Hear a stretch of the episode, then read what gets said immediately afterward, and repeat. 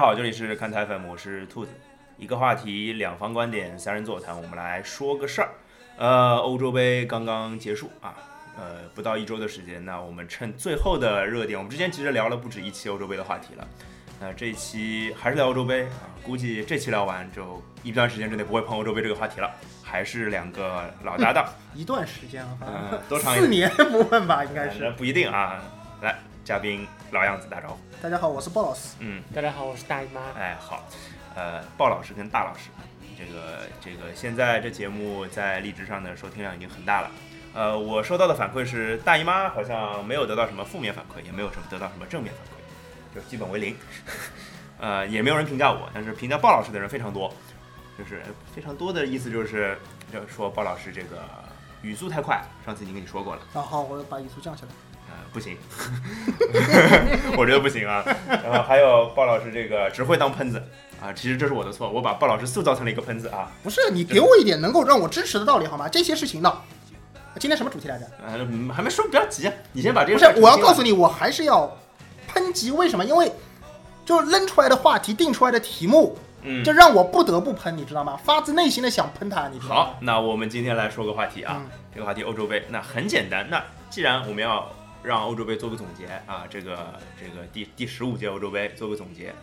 盖棺论定一下，就是这届欧洲杯到底好不好呢？当然不好，当然不好了。哎哎，这届比赛踢成这个鸟样，这个比赛踢成这个鸟样，你还好意思说它好吗？是吧？这个不是我要喷它，请注意，不是我为了喷而我说这届欧洲杯不好，而是因为这届欧洲杯真的不好，所以我真的要啊喷，它。不是不是，所有人都会认为你是为了喷而喷啊，这大家都看得懂啊。好，那这样啊，我们先从什么开始说起呢？啊，我先来说吧嗯，反正我现在已经有强烈的发泄的欲望了啊。我们发泄的欲望，就是这届欧洲杯，我们说每一届比大赛有一个主题是吧？比如说你说韩日世界杯，它是第一届什么那个亚洲的 韩日世界杯的主题不是？黑哨吗？哎，对对呀对呀，有有主题啊啊。这届这届欧洲杯的主题是什么呢？主题是扩军梦回法兰西，不不不不，这届主题就是扩军，是吧？这肯定是第一次二十四支球队踢到欧洲杯没错没错。没错。那既然主题是扩军，我们就来说扩军是不是成功的？扩军一定是失败的。那如果扩军都是失败的，这届欧洲杯肯定是不成功的，对吧？没没。首先我们来看这样一组数据，好吧具体？一点，具体一点。那个我们大家来整理一下这组数据。我们可以说一下，呃，二十四进十六淘汰掉的八支球队，我们来回顾一下他们在预选赛的位置，好吧？分别是第一组的小组第三土耳其，因为预选赛是成绩最好的小组第三，直接晋级嘛，对对吧？？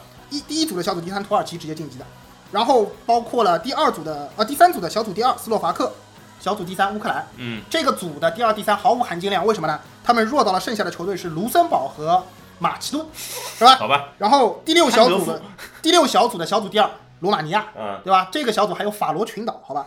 第七的小组的小组第二和第三俄罗斯和瑞典，来，快进快进，这个组弱到什么程度啊！这个这个这个这个组的小组第一也混蛋了，是奥地利，好吧？然后还有第九小组的小组第二阿尔巴尼亚，这个阿尔巴尼亚还有三分，是因为塞尔维亚对他的比赛判负。就换句话说，如果我们这一届比赛预选赛选十六支球队，也没这几个球队什么事儿，好吧？这就意味着什么？意味着本来我们十六支球队踢，我会在小组赛里面看到很多很精彩的强强对话，是。现在都没了。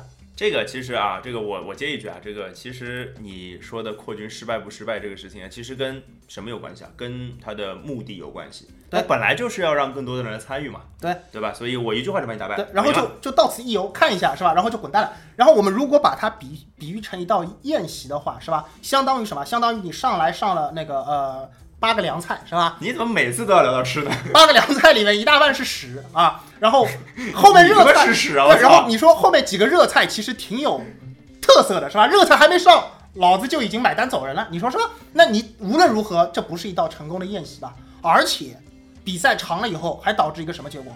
就是这些球队搭进来以后，会发现今年的欧洲杯的走向很有意思啊！大家一直说什么两个半区，上半区是欧洲联盟杯，下半区是欧洲冠军杯是吧？然后结果冠军是从哪来的呢？葡萄牙是从上半区出来的，是吧？他一路风雨无阻的避开了各种强队，是吧？导致他这个冠军毫无传奇停停停。我已经听不下去了啊！就是这个关于大家已经，我觉得大家就是在网络啊，用手机听的啊，用电脑听的，已经这个喷子在干嘛？他又这么喷了喷喷喷喷。停停停，我们说一点正面的东西。我知道你的意思，你就是扩军不成功，对，扩军不成功，所以它是一届扩军不成功失败的欧洲杯。啊。行，那大姨妈说点好事儿，说点好事。我我觉得完全无法认同啊。首先，关于这个预选赛出来的球队，那你既然小小组第三嘛，普遍来说肯定比小组第一弱，对吧？这是事实。然后否则他就是小组第一了。另外，另外一点就是关于哪些球队出来这件事。你看荷兰嘛，他在小组 第四，荷兰账面还是要比其他人好啊。这其实涉及到一个问题，其实是欧预赛它的一个分组可能并没有那么符合大家的，就是对球队直面实力的一个预期，可能会出现有些，比如奥地利是小组第一的那个组，对相对来，说就可能会稍稍弱一点。另外一个就是我觉得这届欧洲杯无论如何也不太能够说是一届失败的欧洲杯，因为我觉得它的主题可能用扩军来形容不太合适。我觉得这届欧洲杯的一个重要的主题应该是打破宿命。剧本吧，在对我觉得这届欧洲杯堪称是一个神剧本，从嗯意大利对西班牙，从意大利对德国，再到决赛，再到半决赛的那个法国对德国，各种都是遇上多年的苦主，然后一朝翻身，都发生在了今夏的法兰西。然后下一场就被人干翻了。对，下一场就被，下一场不提是吧？你想说？但至少这这是剧本成立的，对对吧？对对然后再加上最后的这个，就是整个淘汰赛的一个走向，都成就了这支葡萄牙。而且关于那个小组赛，我也想说，虽然这中间有一些比赛可能因为有些球队过分的倚重防守是有一些乏味，这个我也承认，但是它也带来了一届就是小组赛阶段被大家戏谑为欧洲绝杀杯嘛。对对对，我觉得这也很大程度上已经体现出了足球的魅力。我觉得这是一届足够精彩、足够成功的欧洲杯。OK，你认为就是这个叫打破宿命，或者说是你用什么东西来形容它也好，那就像我前面说的，这个我可以换八个字来形容它，就是所谓的螳螂捕蝉，黄雀在后。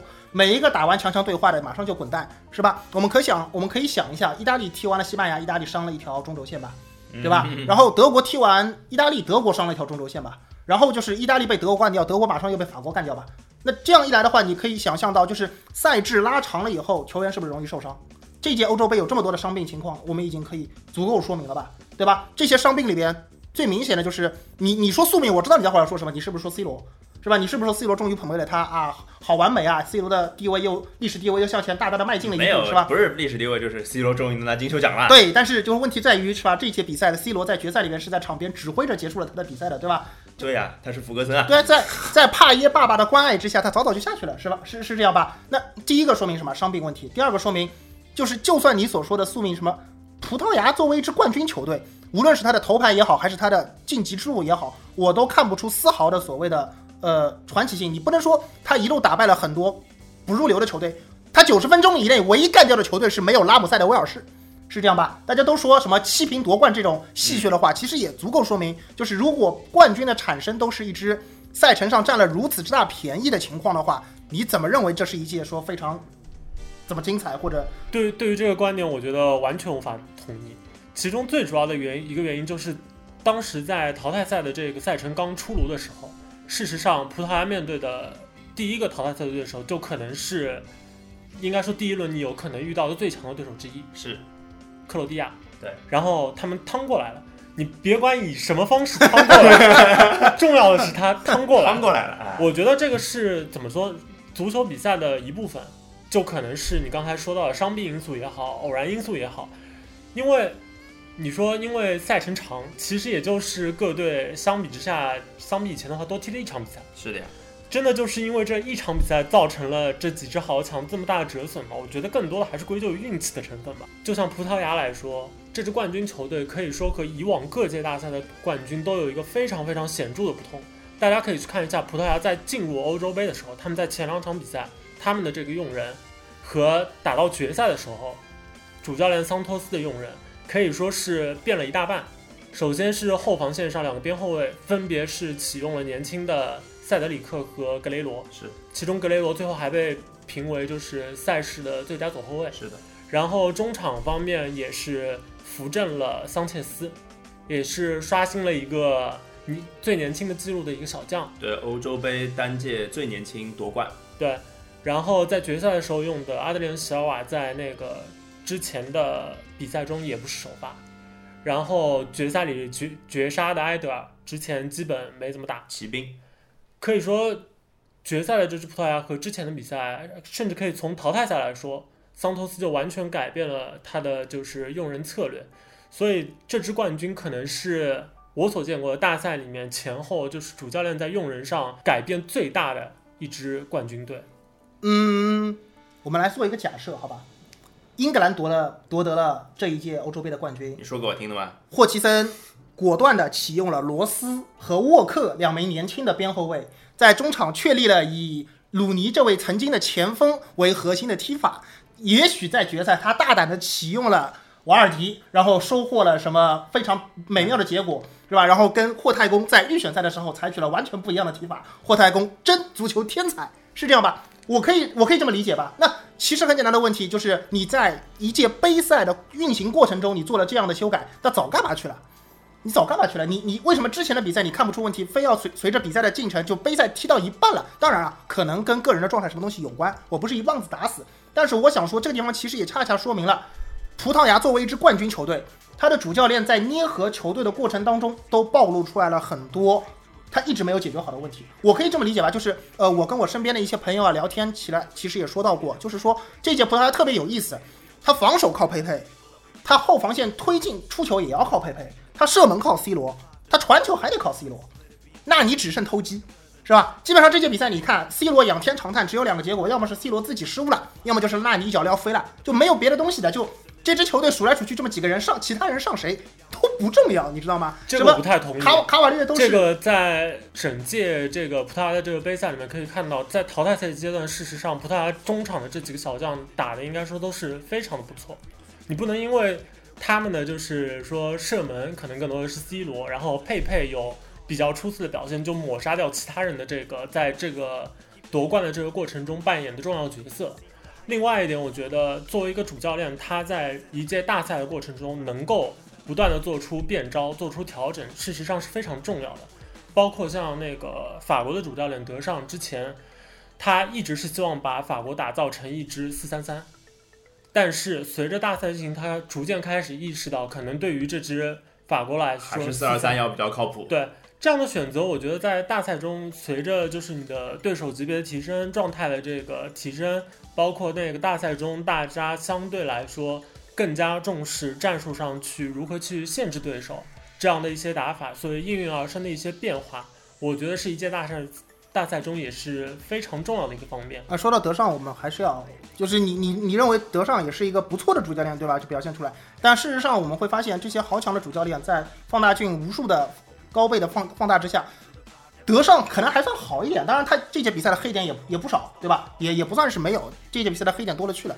当然，换句话说，就是这些豪强的球队的主教练，我们可以一个个拉出来过嘛。这届比赛你看有多少是表现的好的嘛，对吧？霍太公我们前面刚刚喷过了，是吧？维尔莫茨也是足球天才，不理他了。结果这俩人还收到了中超报价，我也不知道这帮人怎么想的，是吧？对啊，收到中超报价才对嘛？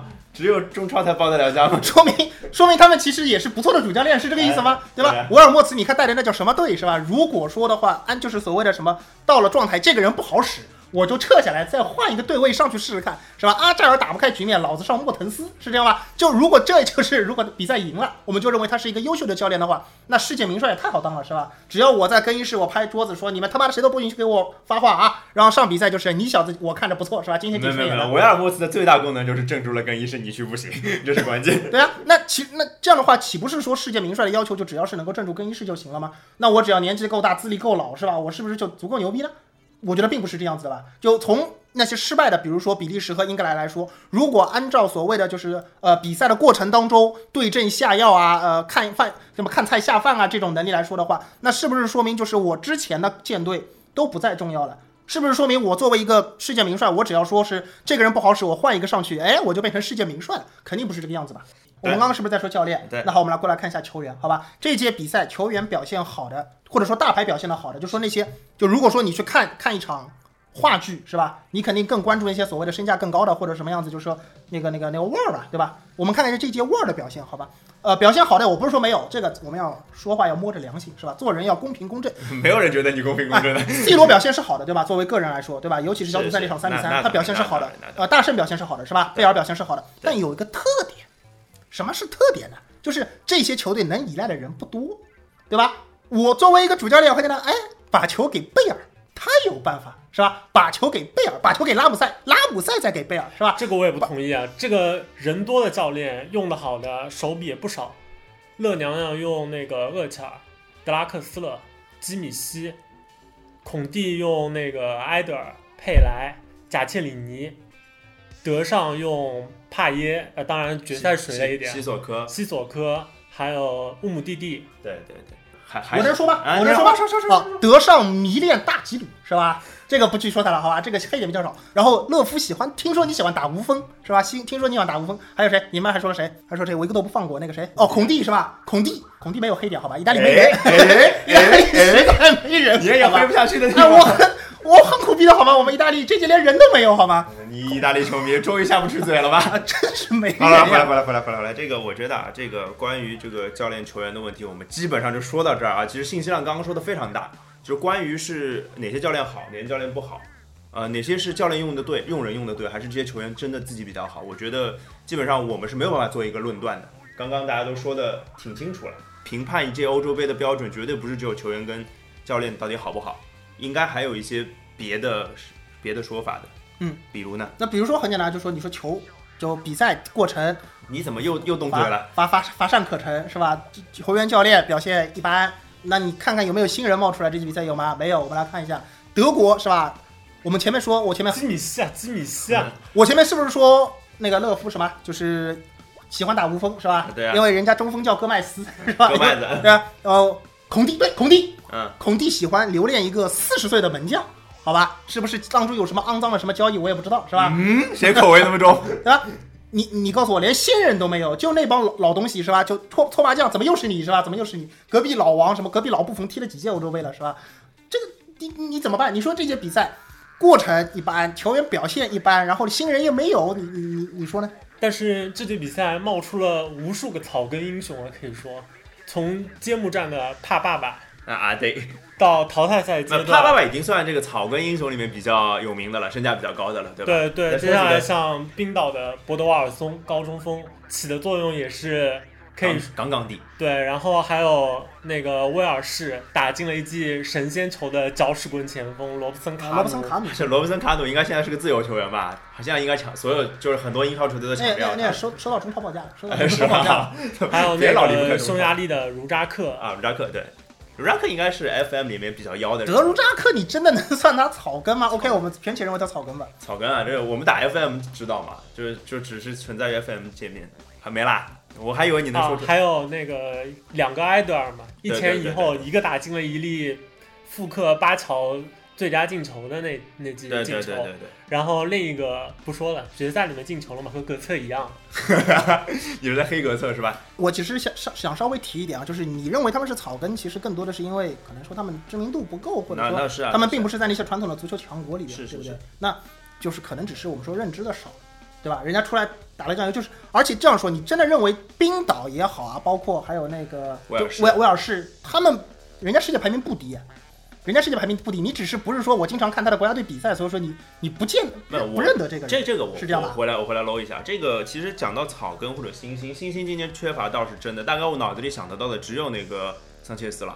啊，其实我觉得，如果条件稍稍放宽一点的话，葡萄牙桑切斯的那个队友若昂马里奥啊，罗马里奥也也也算是不错的。对，而且他他毕竟是这支球队在变动非常大的情况下，为数不多的几个就是从头头打到从尾从头到打到尾的。对对对，单扎你说星星不冒头，还有个原因知道什么吗？说，主教练不会用呀。你你又回来了。哎，大英踢成这个鸟样，你看见拉什福德有几分钟上场时间？那个马马马夏尔人呢？马夏尔人呢？是霍工，马夏尔人呢？是吧？德尚不是足球天才吗？马夏尔人去哪里了？你也不要这样说。没有没有，霍太公这个事情其实这样，你你不能说霍太公不敢用新人，只能说是他在选新人的时候选选的不对，错了哎，对，就像你打牌的时候，你本来应该选择盖掉牌的，这时候你选择继续拿一手继。续跟住，对吧？对，所所以这个其实只能说是一个从事后来看的话，可能只是一个选择上的选择。斯特林而没有选择拉什福德，可能是个错误。对，只这不不能说是他那个大上大方面有问题，这是一个技术上的错误，不是一个态度至至于上的问题。德尚的那个不是大方向没，问题，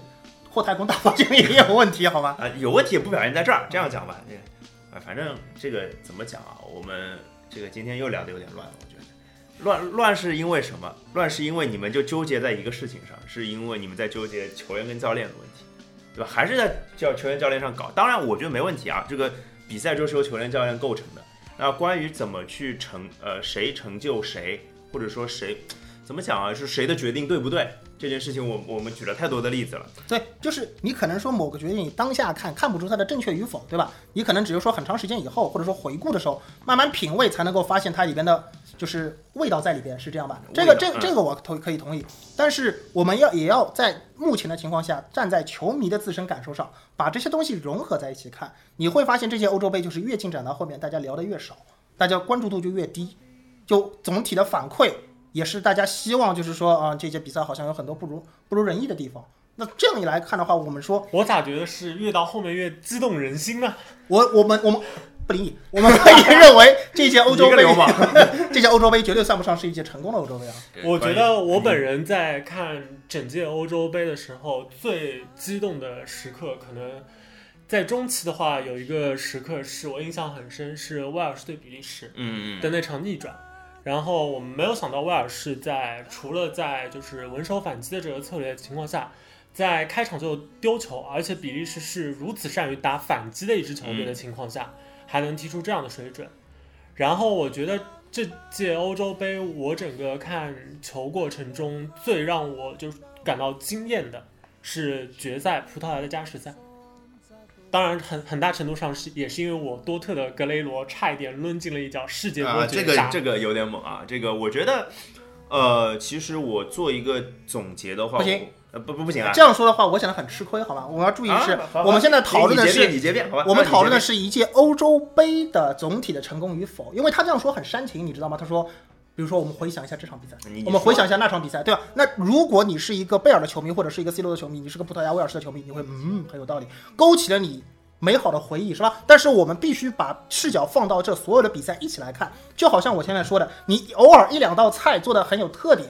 不能够说明你这场宴席是一场很美妙的宴席。我们综合前面谈论的各方面来看的话，这一届欧洲杯我们只能认为它是一届不那么成功的欧洲杯，好吧？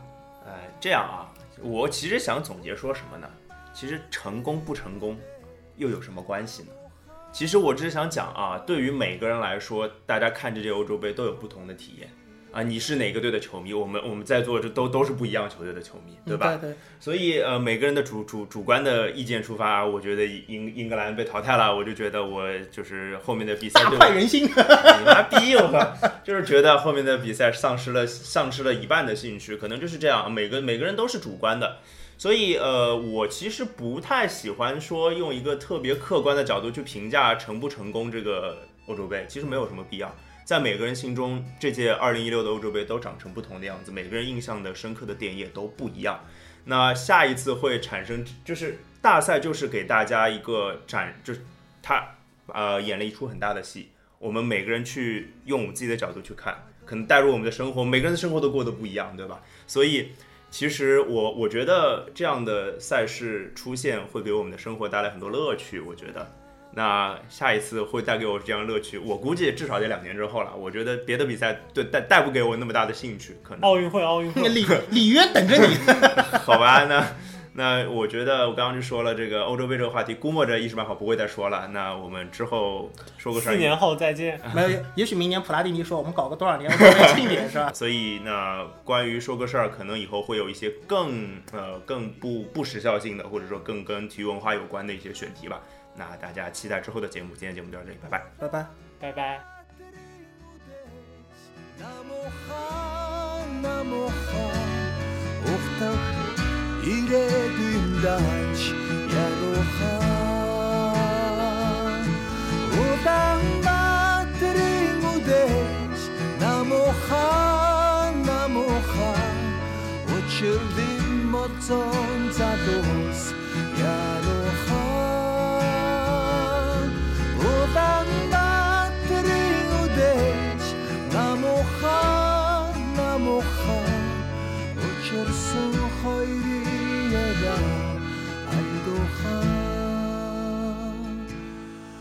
Улаанбаатарын үдэш намуха намуха. Учирсан хоёрын яра айдуха. Улаанбаатарын үдэш намуха намуха. Улаанбаатар таван хамгаалаа Улаанбаатарын үдэш намуухаа